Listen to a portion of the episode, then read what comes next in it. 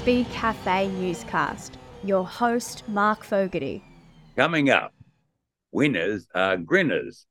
Ford finally happy after parity row. Barrier Buster. Betty on her breakthrough supercars title wins. Triple Eight and DJR lament Gen 3 drain.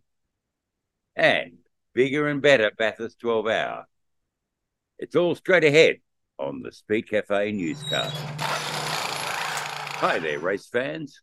I'm Mark Fogarty, and here's what's happening. The Repco Supercars Championship is over, but the season isn't done. As Brodie Kostecki and Erebus Motorsports celebrate their titles, Supercars and the Gen 3 homologation teams, Ford's DJR and Chevrolet's Triple Eight, are preparing for wind tunnel aero tests in America.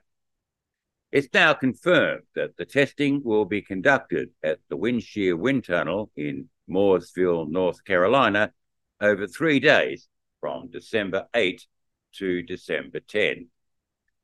Running up to 12 hours each day, the aero measurements of the Gen 3 Camaro and Mustang will be attended by supercars officials and technical staff DJR and Triple Eight engineers, and also representatives of Ford Performance and GM Performance. It is a big exercise costing upwards of a million dollars. Now, the test cars are already in Mooresville, and Supercars technical staff and homologation team engineers will start heading over there as early as Tuesday this week it's confirmed that incoming supercars manager of motorsport Tim Edwards will attend the tests, replacing Adrian Burgess. Supercars chief executive Shane Howard will also be there. The Camaro will be used as the baseline to establish aero data, with the Mustang then fine tuned in the wind tunnel to match the Chev's figures. Amid Ford's late season domination following aero tweaks, talk about the American Test Program dominated post championship discussion. Triple Eight boss Jamie Whincup told Speedcafe Supercars editor Daniel Herrero that he's confident the wind tunnel testing will end the Gen 3 parity dispute. Where uh, we've been heavily involved with the whole process, which includes probably the last really six weeks have been working with Supercars closely on making sure we've got the tools available to go to the wind tunnel and uh, be able to make the appropriate adjustments on our car if required. Uh, no doubt the other side will be doing the same thing. Um, our guys will leave, I believe, on Thursday, as early as Thursday, um, for the for the program. So we're um, as of, as of as it's been heavily quoted, where it's fantastic that they're that they're doing the test. We can't we can't wait, um, and hopefully we get the most out of it, and then we, we put the whole matter to bed. Both cars will be, be the same, and then we just move on. The Fords have had a very strong finish to the season after they had that latest aero tweak. Do you think then was there something to their gripes throughout the year? Uh, I'd prefer not to comment on it. You know, it's we, we don't know. I, I think um, we're gonna we're gonna find out a lot of information at the wind tunnel on where we started, where we finished. So um, I'm not sure how much inform- how much of that information is to be shared. If it was me, I'd, I'd just I'd just expose everything, all the findings from the um, from what we what we know. But um, you know, we've got a great opportunity to, to know exactly um, all those story, all those question marks can easily be answered, or will, and will be answered in the next couple of weeks. Whincup further explained that there was a bigger than expected burden on the Gen 3 homologation teams, and that he's looking forward to Red Bull Ampol Racing being free to fight back unencumbered in 2024. Yeah, hundred percent. It has. Um, it has been a huge responsibility, much bigger than what we signed up for. Where we put our hand up to be the, the homologation team, thinking we're going to do one VCAT, and then that was it, you know, and it's going to be handed over. But to think we did a, a pre, uh, we did a mini VCAT, two, and then two V, we did three VCATs, and it basically going all year up and down, backwards and forwards. Um, you know, the the the workload on ourselves and DJR have been huge, and this, I've, you know, it's no doubt DJR aren't going to be second in pit lane. to start the year because of the because of that extreme workload and um, responsibility that, that they took on. So we, we, we felt we felt that as well. So 100% I'm looking forward to um, putting most of that behind us next year and um, just concentrate on just our cars and, and our customers and going fast. So if you think that cost them second in pit lane, do you think that cost you a championship? Uh, I won't. I won't say that. I won't. I won't, I won't say that. I don't. I don't want only because I don't want to take anything away from from Erebus and Brodie, Barry, Betty. They did a great job. They did a great job. So me making comment that that um, what's it called? Um, um, weakens weakens their performance. It's not appropriate because they did a very very good job and and we've got nothing but congratulations for, for them. So um, we'll we'll just focus on 2024, and we um, we don't sign up to run second or mid pack. We, we sign up to to win championships and, and teams championships. We didn't do that this year. You can't win them all. Um, we've won one more than we've lost. So um, we'll, we'll, we'll do what we always do and fight back next year and see where um, see where the competition's going to come. The seven-time Supercars champion also talked to Daniel Herrero about Shane Van Gisbergen's legacy at Triple Eight and the impact of Will Brown replacing him. Yeah, it's been a tough, you know, in particular six months for SVG, and unfortunately didn't end as well as we would have liked today. But um, you've, you've almost got to put that to a side. He's been with us for eight years and won three championships and done an absolute phenomenal job. Of course, we'd like to think he was driving the quickest car the whole time, but but he single-handedly raised the level of the of, of our team and the category, and we um, we massively thank him for that. And he's going to be missed, no doubt. Um, but it's time for it's time for him to to um, to take on a new challenge, and we wish him all the best. And no doubt it'll he'll get a, a spark in his eye um, when he moves over to the US. It's going to be new, fresh, and I think that's exactly what he needs. And um, we're looking forward to seeing how he goes. Do you think the dynamic in a team will change much, given it's you know Shane going out, Will coming in? I think so. The driver driver has a huge influence over the uh, over the in, internal dynamic of a team, no doubt. So uh, it's a huge change. We welcome Will Brown on board. We will um, be catching up with him this week um, to welcome welcome him to the team, and um, yeah, looking forward to what him and him and Broc can do together and how they can steer the engineering department in the in the um, you know and work with the engineering department to to create two fast cars. It was a tough year for Shell V-Power Racing, which was far from the top four team. Certainly, a brutal initiation for ex AFL coach David Noble as DJR team chief. Steep learning curve. Um, oh, look, I've loved the challenge. I've loved the. Uh, the aspect of understanding the sport, you know, understanding our staff, seeing how it functions, see how Supercars runs the competition. So, yeah, I've, I've loved my time. Well, it's not been the season that you want for results. Yeah. And there was the parity problem that persisted. But I guess you can take some satisfaction from the fact that DJR's homologation team yeah. drove through the the aero tweaks that in the end, well, seems to have made a very big difference. Yeah, oh, look, I'm extremely proud of our, our group and how they've persisted throughout the year. I think we've learned a lot along the way. We've learned a lot about ourselves, and I, you know, we're proud that we've been able to help the category, particularly the Ford side, you know, get back up to a, a level of not only competitiveness but an ability to win. And uh, look, some teams, congratulations to some of the other the Ford teams down the the paddock have been able to do it better than we have. Um, but yeah, it's, it's great to see the, the blue oval up on the on the podium again. Recent results, those at the Gold Coast and here in Adelaide, yeah. suggests that well maybe there's not a parity problem anymore. Well, I look. The good thing is that we're going to the wind tunnel. We're doing some AVL testing, so we're we're using some more tools that we've not used in the category before, and that'll give us a really good indication as to where the where the cars are at. Um, you know, we want to see what sort of calibrations now for the downforce on both cars. So I think, you know, when we come back pre-Christmas or post-Christmas when everybody analyses the data, hopefully we can get into the start of next season with some, I guess, some better evenness of the cars. Well, I guess the expectation, and certainly the hope is that this influx of aero and, and also transient dyno engine data, well, hopefully it's going to put an end to any parity discussion when we go into next season. Yeah, that's look, that's definitely the plan. I mean, we've, I think a lot of teams have chatted to the to supercars about the parity measures. Um, you know, they've been able to put some financial backing behind it. Uh, we're now sending people and sending cars overseas and engines to, to really test and see if we can make our category um, what it's known for, which is close racing. Ford is finally happy that progress towards full technical parity is being made.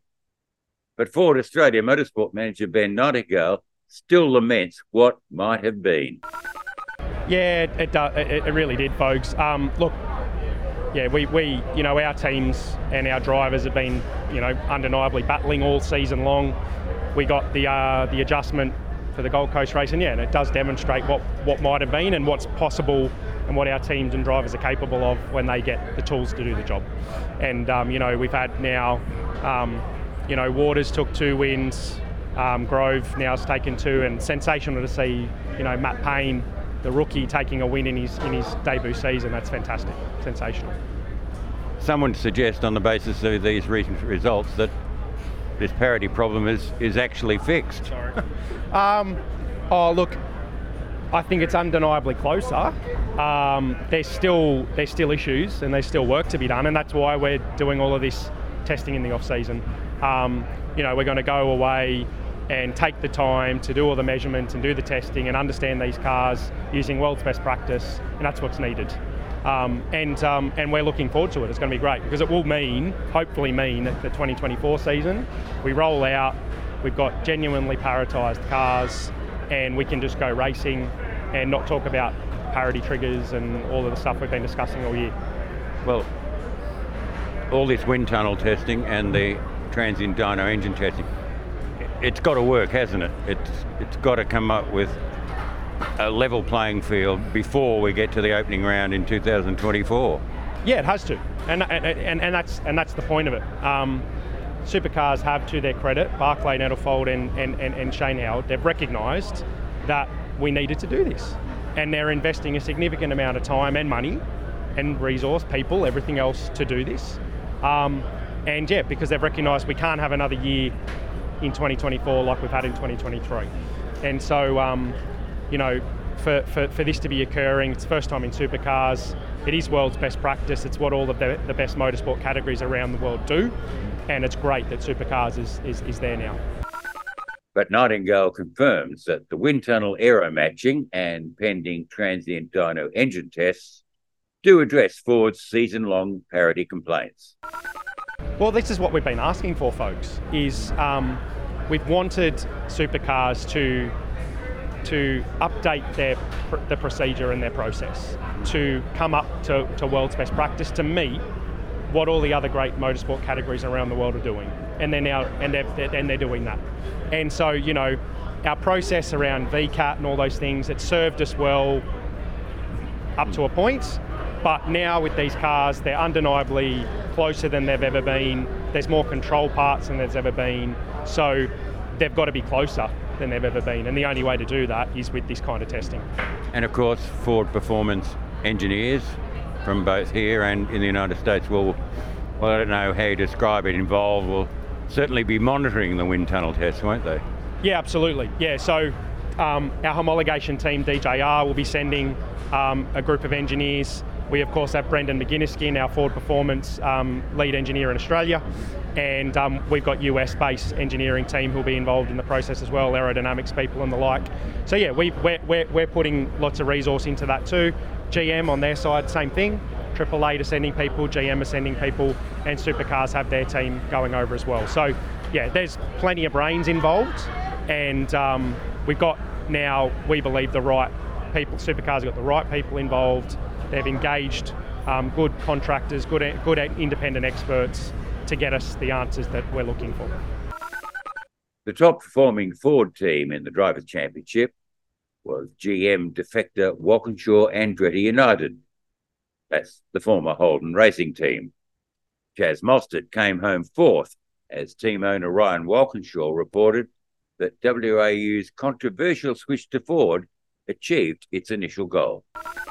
Uh, well, our primary goal at the beginning of the season was to be the number one Ford car on, uh, in the championship, and uh, you know, as long as there's not any uh, any terrible situation that occurs in the race today, Chaz should be the leading Ford car uh, across the season in either fourth or fifth position in the championship, which um, you know isn't bad from that perspective, considering everything that's gone on with, with the parity this year. Um, but obviously we're here to win and we're here to win championships and um, unfortunately we've not had a, a, fair crack of doing that this year due to the parity. Um, and uh, yeah it's um, it's it's been a challenging year for sure.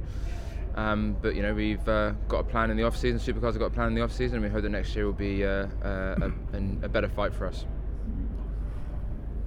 Has the parity issue actually been fixed? I mean Gold Coast and here the Fords are right in it. In fact, setting the pace.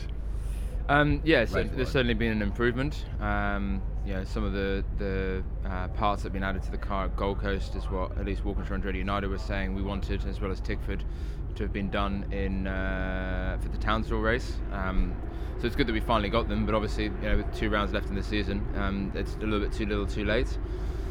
Um, it's good to see the teams that have been consistently the top in the top five teams across the last uh, sort of four or five years in this category. Um, all of a sudden being competitive again um, after those changes. So uh, and all the CFD proves that the changes that were made uh, has got us much closer to the Camaro on uh, on on aero. So that's good. Um, it's a shame that we haven't had that all season because I think it would have been a much stronger year for Ford if we'd had that, um, you know, from the start of the year, or at least even halfway through. Um, there's still engine issues that need to be resolved, and that's for Ford to work on in the off season, in along along supercars, uh, along with supercars. Um, but you know, thankfully, we're sending two cars to the wind tunnel, which um, which you know should hopefully give us a better result than the previous work we've done to try and get aero parity. Walkinshaw was quick to point out, however, that the expensive wind tunnel tests won't necessarily be the end of the parity argument.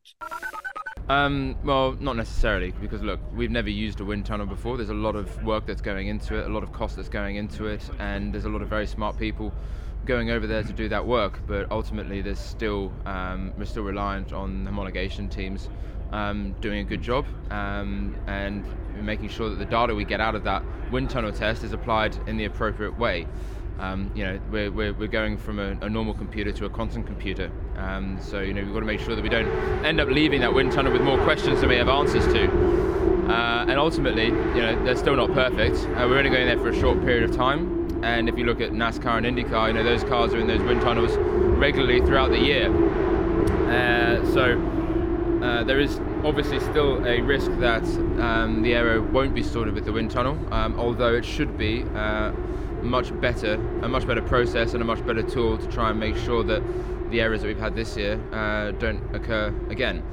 Um, in saying that, you know, there's still a lot that can go wrong in a wind tunnel. Um, they're very, very complicated, and you're still reliant on human beings. And whenever you've got human beings involved, errors can can can, can occur. So, um, you know, at least we're making the right step forward to uh, to take those cars over there. Um, but ultimately, uh, there may be requirements for doing more aero changes in the future, um, or sending cars back at the end of next season again, or if we get a new manufacturer that comes in next uh, for 25 or 26, you know what happens in those situations. So um, it, it's definitely a much better tool. Um, you know we seem to have the right people going there for the most part, and uh, I hope that the result is going to be a, a, positive and fair one going forward. Because what no one wants in the sport, particularly no one from supercars, is, is another year uh, where it's been as unbalanced as it has been this year. And the change of technical, the change of technical leadership at Supercars. Is that a step forward as far as you're concerned? I mean, uh, I, I, rate Tim Edwards uh, highly. I think he's um, he's been around the sport for a very long time. He's worked uh, in Teamland for, for a long time and he's been successful in Teamland for a long time. So, um, you know, it's been a, a frustrating year for a lot of people in supercars and in teamland. Um, so I think it's going to be refreshing to have someone like Tim coming in and uh, and being part of, uh, of, of, of the solution going forward. Monaco-based Walkinshaw also revealed that fans have embraced WAU's defection to Ford. Well, we've uh, we use um, third-party uh, Nielsen data to be able to do all of our analysis on these sort of things.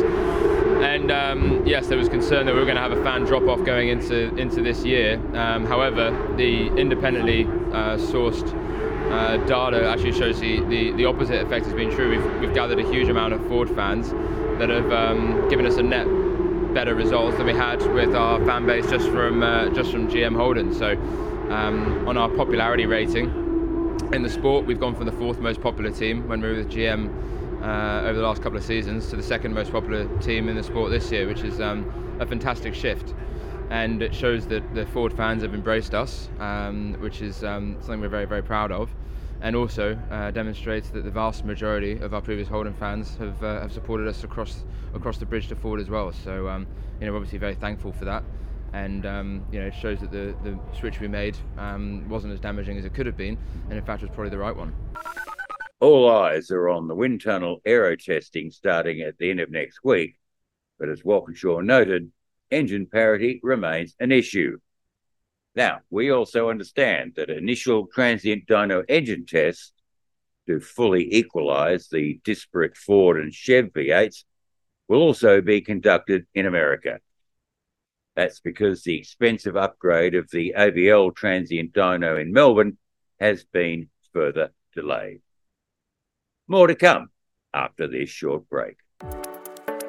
Race Fuels is Australia's leading supplier of racing fuels. And with the new Bowsers at Queensland Raceway, it's never been easier to source your racing fuel trackside.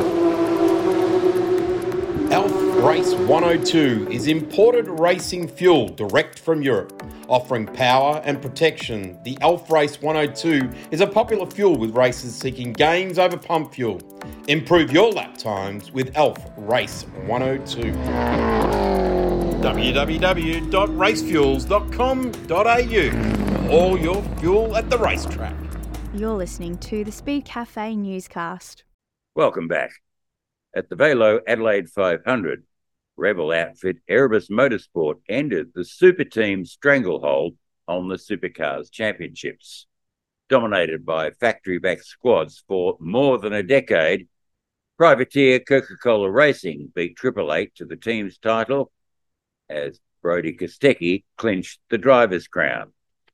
It was a great result for the sport and confirmed Kostecki as the new V8 superstar, winning the title in just his third full season as he upstaged the fractious NASCAR bound SVG.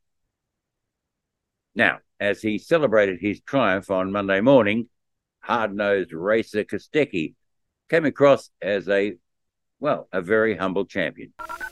Yeah, it means a lot to myself. Worked uh, very hard to get to this um, this point in my career, but um, still have a lot more that I want to achieve. And it's um, you know it's it's an honour to be the first to uh, you know deliver Erebus a, a, drivers' championship, and you know for both myself and Will Brown to you know deliver a teams championship as well. Has it really sunk in yet? Um, yeah, I, I, think last night it started to sink in a little bit. Um, you know, I started celebrating with the team and and um, yeah, we um, enjoyed ourselves last night, and you know that's when it really started to sink in, is when I was around my team members and seeing all the hard hard work that they put in, and, and you know seeing the emotions that they had last night is um, yeah when it started to really sink in for myself. Yeah, a bit of a strange weekend for that, but um, motorsport's pretty crazy at times, and you know we had a bit of a lull, um, you know halfway through the season where you know we you know we as a team had a few issues going on, and and um, yeah, it's just how the game goes sometimes. It's um, very hard to predict, but uh, we just tried to focus on ourselves and you know do the best that we could. And, and um, yeah, we didn't have the best weekend, but um, yeah, to still come away with the drivers and team championship is just amazing. How amazing is it to win that team championship as well? So important for everyone at Erebus. Yeah, it means a lot to everyone that's within the team. It's a you know, motorsport's a funny sport. It's uh, a lot different than normal sports where there's 20 or 30 people out on a field playing, you know, in front of a TV. Whereas, you know, it seems like it's just us at times, you know, us as drivers. But uh, there's a, you know, a, a, field of 20 people back at the workshop and around the team that aren't on the cameras, and you know, they, they put in all the hard work, and and uh, and uh, I'm, I'm just happy enough that they, um, you know, that I'm the one that gets to, you know, deliver them the trophies and you know, do the job for them. Yeah, had some last night. They've um, continued on this morning, so I'm glad I'm still standing. Earlier, Kostecki identified at what stage in the series that he started to entertain the idea of winning the championship. Uh, probably, you know, probably just before halfway through the season. Um, you know, we started quite strong. We went through a bit of a lull period and uh, you know made a few mistakes, a few mechanicals, but um, yeah, we got our act back together and and um, you know went to Sydney. Um, you know, won the first race there and and um, yeah, we we um, come back at Tailem Bend, won all three races there, and and you know we're really strong from from there on. And yeah, I tried to not focus on the championship too much and and just you know focus on the round at hand and um, just take it one day at a time. And, and you know the team the team's done a fantastic job, executed all year, and um, it was it was sort of one of those funny years. Every every time we seemed to make a, a small mistake, um, you know, Triple Eight was sort of you know very close there, and you know when when we had a bad day, they had a bad day. So it was yeah, it was very weird in that sense. But um, yeah, glad to be you know walking away tonight as as um, you know driver champion and, and um, you know proud to be driving for uh, the team that's won the team champ- championship. Of course, Erebus's double triumph was a barrier busting breakthrough for wealthy, eccentric team owner Betty Klimenko. A fan favourite, Klimenko is beyond proud of Kostecki and, in fact, her whole squad of, well, they're self described as misfits, led, of course, by the irascible Barry Ryan. Eh, it's more than proud. I don't know if there is a word that means more than proud, but that's my word. Yeah, I'm I'm over the moon. I'm ecstatic. It's it's it took five years to win Bathurst, and then another five to win the championship, and I am elated. You know, my bucket list it's tick tick. Well, of course, you took a, a bit of a bet on Brodie. Wow, sure paid off. Well, yeah, I actually didn't want him there because we'd already got a rookie, and I just said and Barry just hammered me and hammered me, and I went, okay, okay, okay, we'll take Brodie. And so we took Brodie, and look where we are now. Mm. Well, he's become such a strong team leader, and and the good news too is he'll be back next year at least. Yes, he will. He will definitely be here next year, and uh, Jack Le Brocq will be here, and hopefully the two of them can do this again. And of course, Brodie's going to have you try his hand at a bit of NASCAR, um, which is exciting for him, but he does it with your blessing, doesn't he? Oh, you, definitely. After V8s, I'd say uh, NASCAR's my next favorite mm-hmm. um, it's this is the 10th anniversary season for you in supercars. So Bathurst was big. Now this drivers' championship, but it, it's been a tough. Well, it's been a long 10 years, hasn't it? And as we've discussed before, very costly. But this makes it all worth it, doesn't it? It does, and you know, I remember all those words that were said to me from, you know, other owners and people. They told me, "Mad, I'll never do this. We'd never get there." And I just now I can let them go. They can go into the ether, and I can just sit back and say, "Oh, I did it." Hmm. Is this? I mean, it's obviously up there, but is it some in some ways better than winning the Bathurst 1000?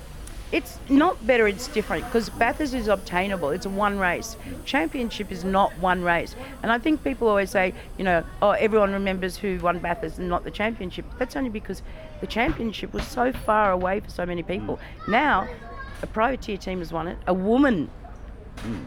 owner has won it, and no privateer has won it in 15 years, and no woman has ever won it. So we've changed the history of the sport now. And I'm proud of myself too. Well, you've certainly struck a blow for different. Yeah, but you know we're known for that. Mm.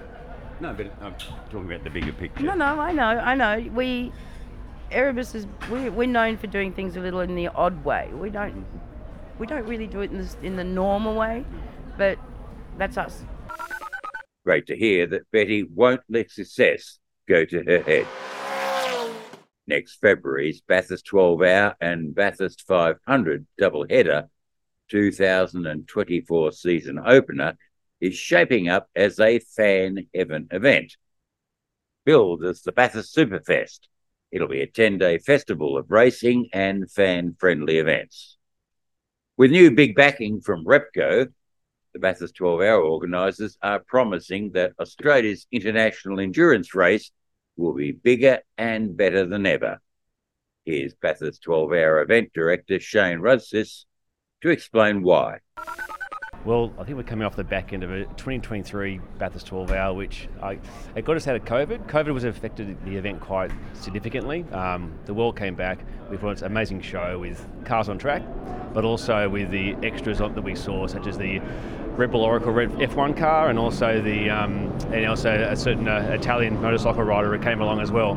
Um, I can't confirm exact details yet for 24. What I can confirm, we'll be seeing a grid size um, up to those pre-COVID levels. So um, between 35 to 40 cars is what we'll see across um, multiple classes.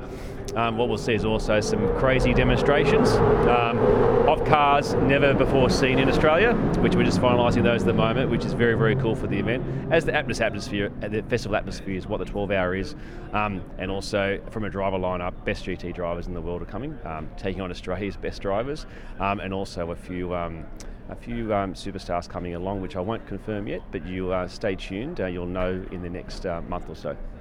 Mm. So you're expecting more big name international drivers and also teams to return?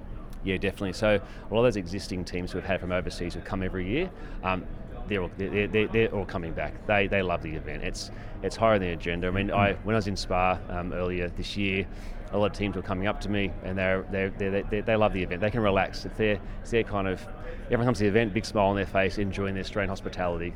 Um, but those teams are coming back. But additional to that, a lot of teams who planned pre-COVID to come over had to put on the back burner, and that's due to things like um, um, COVID, it's due to freight costs going up. They're all um, they're keen to come back. So there are some new teams. Expect to see, yeah, about two or three new teams coming out to Australia. Which has been great for the language the language barrier. It's been, it's, it's been a, a, bit complicated logistics to get them to come here, but that said, they're all pumped. They're coming out here, and again, stay tuned. Some good uh, some good media releases will be coming out the next uh, month or so, but I think everyone will be very excited about the event come February. Rudzis, teases that the 12 hour will be full of global headliners, including a possible return by MotoGP legend Valentino Rossi. So we're just fine tuning a few of the driver lineups at the moment. Um, a lot of inquiry from drivers we who haven't been to Bathurst before, who have it on their bucket list. Because when you look at the uh, drivers wanting to race at Bathurst, very hard in supercar world. Bathurst six hours, great, but they want to go with something more powerful. A GT3 car, especially when there's a lot of sim work, they want to come and race those. Now, a lot of drivers I can't place in teams because that's not my responsibility to go and do that. But the interest level is extremely high, and how I get phone calls and emails. How do I get to race at Bathurst? Um, we um, so we will see we will see uh, some some new some new drivers coming over, um, but also some uh, some drivers from before who are there. But the good thing about it is from fans, whether you're a motor racing fan or not, some of these big names are going to um, yeah make you go like wow, we get to get to meet these stars as we saw last um, so last year, but this year in 23 um, of, of, uh, of Valentino. So yeah. Well, if Valentino Rossi were to come back, that that certainly would be. Well, he's a draw card any time, isn't he? He, uh, he, he what we saw um, what we saw this year was he's a true superstar and an absolute gentleman and respects the place. He he fell in love with the with the uh, with the not just the, the, track itself, but also with the um, the hospitality of Australians out here. Um, the, he went home and he's telling everybody how he loves it. Um, let's see if he comes back. Um, watch this space. I'm hoping he does, um, and hopefully I have some good news uh, not too distant future. Um, but yeah, I think the way that and anyone who met him at the track, he gave us so much time, and it was almost Peter Brock-esque, the way he know he respects his position and he's there for the for the fans. Um, and also to see that autograph line up on the Saturday at the event. We always thought Lowndesy had the biggest queue. Well, he was beaten this time around, and, and Valentino had that big queue. So, we um, should he decide to come back and uh, with the team, we, it's open arms and and, and, and, he, and uh, welcome him back in the in our country into to Bathurst. Also, just a week out from Supercars starting the season at Mount Panorama, Rudzis predicts more V8 stars in the 12 hour than ever before. Yeah, definitely. I think that's a definite advantage. If, if a, a supercar driver can get a seat in a uh, an existing car, whether that be GT3, GT4, or invitational classes, beneficial to, to go and to get those seats. Um, there has been a, a lot of discussion. I, the, the, way it looks at the moment, we'll have more supercar drivers on the grid than we've ever had. Take on the internationals, which is a fantastic thing for our sport. Um, I think it's and, the, and the Bathurst 500 being the week after the 12 hour has its advantages too. I think for the 12 hour, it's going to expose the event to a, a new audience, a, a wide audience, and um, who want to come. Um, from a supercar perspective, we're going to actually offer a ticket pricing and camping pricing discount for those who want to come and do both events. So we're actually opening up the um, the door there to say, let's stay for the 10-day Bathurst Superfest and enjoy it. I mean, it's to have a great time of the year in February, and those who have been to the 12 hour knows that it's a positive atmosphere, the great weather we have um, to stay there for 10 days. Um, camping or, or, staying in the accommodation, enjoying the atmosphere throughout the town um, over those 10 days is something that is very rare and, and may not be seen again. It's, it's an opportunity that's come together, and it's um, I think the way we talk the Bathurst Regional Council, they're extremely happy and um, excited about what we're going to deliver in February. For dedicated racing fans, B12 boss Rudzis says the Bathurst Superfest will have plenty going on at Mount Panorama and in town between the racing. So we're working through plans at the moment, but we're going to be doing activity both in town and at track um, over those over those days. So as things get finalised, I mean, obviously it's um, from a timeline perspective, I mean, uh, the decision from a Newcastle perspective has put us under a great pressure to go and do something. But the advantage is um, the, the, supercar business being so good at running entertainment events, we've got a lot of opportunity to go and fill that space. But even like doing some cool things for our volunteers, which are very important for both events. It's a long time to be there, but we're um, we're hard at work um, of doing some some uh, you know, engaging things that we can do over that time, and some and some unique different things as well, which you've probably never seen of at a motorsport or supercars event. But again, important for the town. I mean, the the restaurants, the hotels, the pubs, they're, they're, they're so excited to, to be open for that, those 10 days and be welcoming those from around Australia and around the world um, into the town.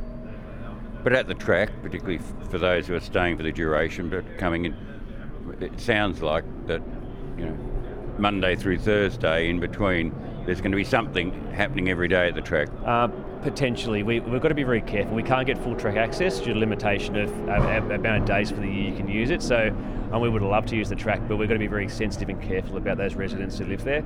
Um, we are looking at doing some activities, um, which again, it won't be using the full track, but there might, be some stuff there.